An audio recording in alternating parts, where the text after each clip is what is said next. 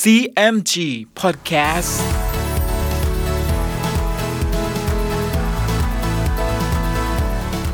สวัสดีครับคุณผู้ฟังขอต้อนรับเข้าสู่ CMG Podcast กับผมดรพันการธานนท์นะครับ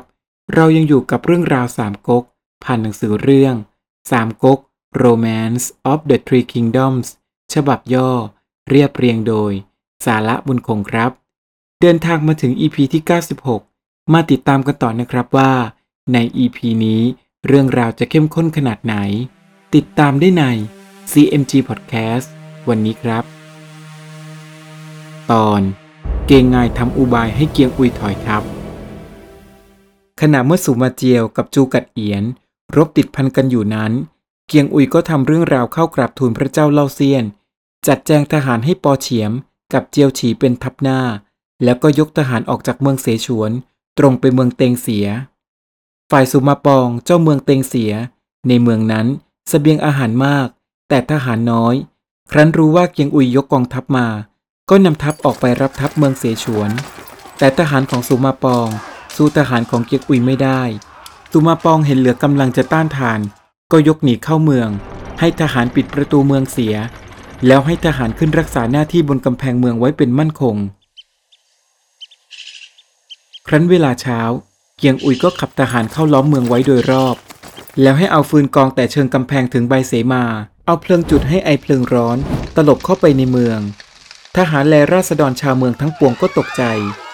เขาอุ้มลูกร้องไห้อื้ออึงไปทั้งเมือง พอเตงไงยกทัพมาถึง เกียงอุยยืนม้าอยู่หน้าทหาร เห็นเตงเต๋งบุตรเตงไงขี่ม้าถือทวนออกมา ก็สำคัญว่าเตงไงจึงควบม้าเข้าไปรบกับเตงตง ต่างคนต่างรบพุ่งไม่เพียงพล้ำกัน จนกระทั่งเกียงอุย ชิงเอาทวนของเตงตงเอาไว้ได้ เกียงอุยก็กลับมาม้า จะจับตัวเตงตง เตงตงก็ควบม้าหนีกลับเข้ากองทัพ เกียงอุยก็ไล่ตามไป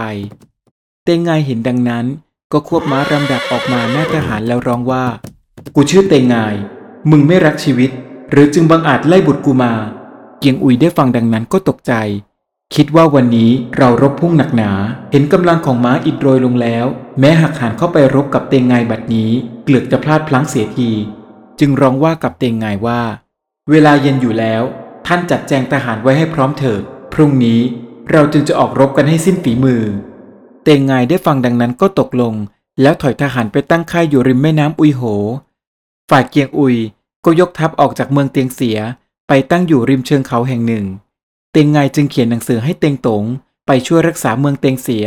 ในหนังสือเป็นใจความว่า ให้สุมาปองรักษาเมืองไว้ให้มั่นคงเถิด ให้กองทัพเกียงอุยสิ้นสเสบียงอาหารลงแล้วสุมาเจียวยกมาถึงเรา จึงจะเข้าล้อมกระหนาบรบ เกียงอุยก็จะเสียทีแก่เราเป็นมั่นคง เตงตงก็ลาเตงไงไปเมืองเตงเสีย เตงไงก็ให้ทหารถือหนังสือไปแจ้งเนื้อความทั้งปวง แก่สุมาเจียว ให้ยกกองทัพมาช่วย ครั้นเวลาเช้า เกียงอุยก็ยกทหารออกไปตั้งอยู่นอกค่าย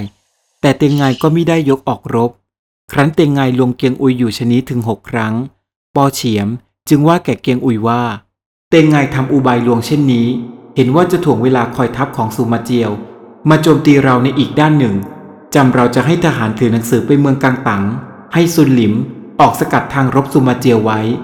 เกียงอุยได้ฟังดังนั้นก็เห็นชอบด้วย ในขณะนั้น ทหารก็เข้ามาบอกเกียงอุยว่า สุมาเจียวตีเมืองชิวฉุนได้แล้ว ทหารเมืองกังตังก็สมัครเข้าด้วยเป็นอันมาก บัดนี้ยกกองทัพจะมาถึงเมืองเตียงเสียอยู่แล้ว เกียงอุยได้ฟังดังนั้นก็ตกใจ จึงว่า เดิมเราคิดว่าจะทำการให้ได้เมืองลกเอียง บัดนี้เห็นไม่สมความคิดแล้ว เกียงอุยว่าดังนั้นแล้ว ก็สั่งให้เลิกทัพกลับไปเมือง ฝ่ายเตงไงก็ไม่ได้นำทหารติดตามโจมตีเกียงอุยไป เนื่องจากกลัวว่า เกียงอุยจะซุ่มทหารรอโจมตีเอาไว้ กล่าวถึงเมืองกังตังเมื่อซุนหลิมผู้เป็นมหาอุปราชทำการหยาบช้าตามอำเภอใจต่างๆ นานา พระเจ้าซุนเหลียงจึงได้วางแผนกับจวนกีและอองปุน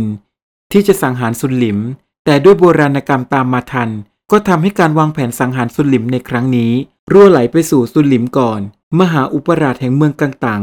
จึงได้นำกำลังทหารไปจับกลุ่มพระเจ้าซุนเหลียง และถอดพระองค์ออกจากความเป็นเจ้าผู้ผ่านพิภพ และซุลิมก็เนรเทศพระเจ้าซุเหลียงไปอยู่ที่เมืองห้อยเข ฝ่ายบัลลังก์ของงอกกที่ว่างลงนั้น ซุนหลิมก็แต่งตั้งซุนฮิวขึ้นเป็นพระเจ้าซุนฮิวครองราชสมบัติต่อไป และพระเจ้าซุนฮิวนั้น ไม่ไว้ใจซุนหลิมจึงคิดระวังตัวอยู่โดยตลอด เมื่อได้โอกาสจึงสั่งให้จับตัวซุนหลิมและวงวาน รวมทั้งพักพวกไปประหารสิ้น พระเจ้าซุนฮิว จึงแต่งหนังสือแจ้งเนื้อความทั้งปวงให้ชีฮู ถือไปถวายพระเจ้าเล่าเซียน ณเมืองเสฉวน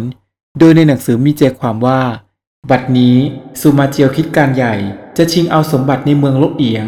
แม้สุมาเจียวสำเร็จความคิดแล้ว เห็นจะยกกองทัพไปตีเอาเมืองกังตังและเมืองเสฉวนเป็นมั่นคง ให้พระเจ้าเล่าเซียน คิดอ่านตระเตรียมทหารป้องกันรักษาเมืองจงดีอย่าประมาทฝ่ายเกียงอุยได้แจ้งในหนังสือพระเจ้าซุนฮิวดังนั้นก็เห็นด้วย จึงกราบทูลพระเจ้าเล่าเซียนไปตีเมืองลกเอียง ครั้นวันดีได้เลิกเกียงอุยก็เคลื่อนทัพไปตั้งอยู่เขากีสารแล้วตั้งค่ายอยู่ริมเนินเขาแห่งหนึ่งเป็นสามค่าย ฝ่ายเตงไงตั้งค่ายอยู่ริมเขากีสารขึ้นยืนดูบนยอดเขา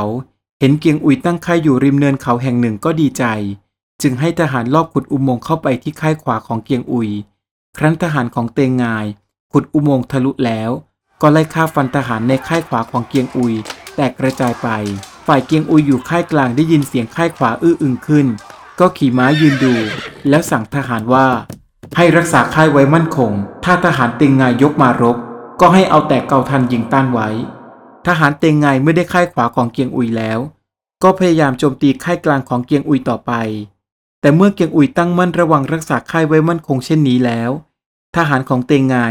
ก็ถอยทัพกลับไปค่าย ฝ่ายเกียงอุยก็สั่งให้ทหารในค่ายขวาไปตั้งค่ายอยู่ที่เดิม แล้วให้เอาดินถมอุโมงค์เสีย เกียงอุยจึงให้ทหารถือหนังสือไปค่ายเตียงไงว่า เวลาพรุ่งนี้ให้ยกทหารออกมารบกัน เตียงไงก็รับคำครั้นเวลาเช้า ทหารทั้งสองฝ่ายก็ออกตั้งกระบวนทัพอยู่หน้าเขากิสานพร้อมกัน